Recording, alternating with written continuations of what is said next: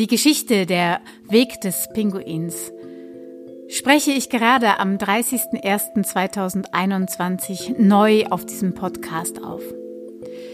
Denn sie ist Teil des Buches Das Feuer und der Kolibri und im Schreibprozess hat sich diese Geschichte noch so stark bewegt, dass ich sie hier auch erneuern möchte. Ich wünsche euch nun viel Vergnügen beim Hören.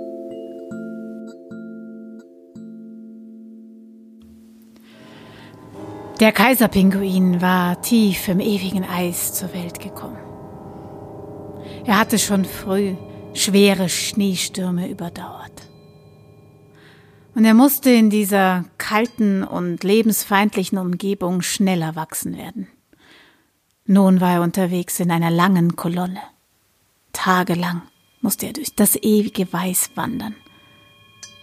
Und er fühlte sich so unzureichend und ungeschickt, wie er mit seinen tapsigen Füßen da hin und her wackeln musste, dass er früh an seinem jungen Leben zweifelte. Die Alten um ihn herum aber, die sagten immerzu, Warte nur, warte nur, bis wir dort sind.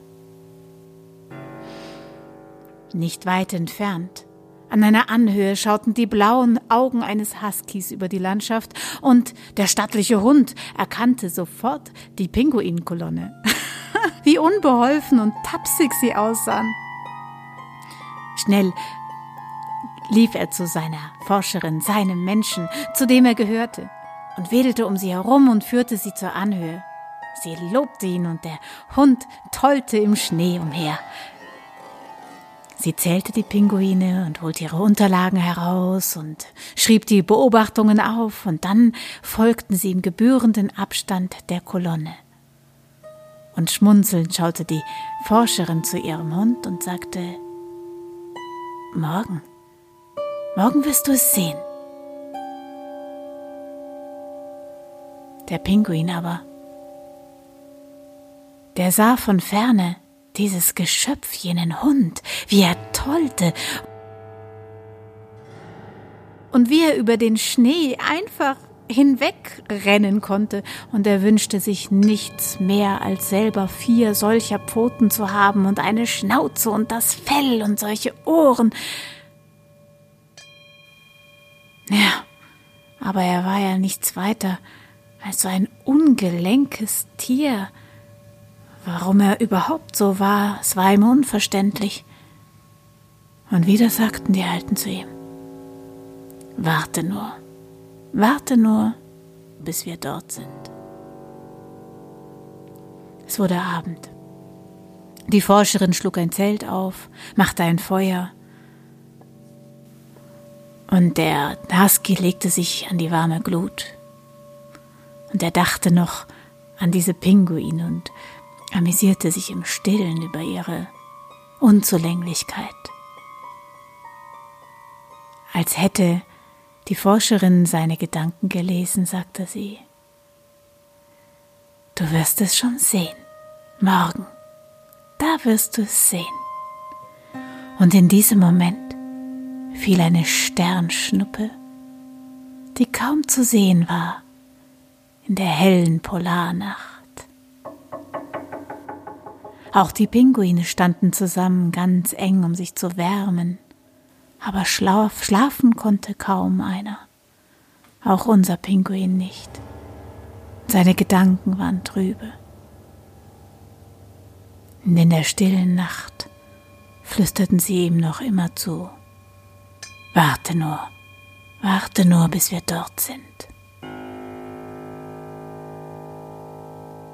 Am nächsten Tag war es soweit. Die Pinguinkolonne setzte sich in Bewegung. Der, die Forscherin und der Hund folgten ihr, noch immer in einem weiten Abstand, um sie nicht zu stören. Und dann erreichten sie die Felskante zum Wasser, zum Meer, zu ihrem Element. Und die Erwachsenen, die sprangen sofort hinein. Doch die Jungen zögerten. Was war das dort unten? Sie kannten es nicht und doch traute sich einer nach dem anderen hineinzuspringen, auch unser Pinguin.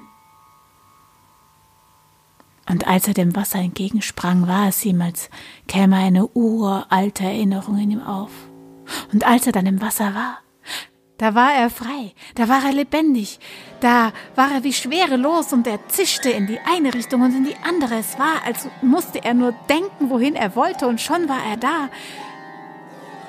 Er war so vollständig, so ganz und er sprang ab und zu aus dem Wasser heraus und wieder hinein und das Wasser sprudelte um seinen Körper herum und bei einem dieser Sprünge sah er den Husky an der Felskante stehen, wie er ihn unverwandt anstarrte. Der Husky, der schaute diese schwimmenden Künstler an. Und er wusste nun, dass er ab diesem Zeitpunkt jedem nur erdenklichen Wesen, jede nur erdenkliche Verwandlung zutrauen würde.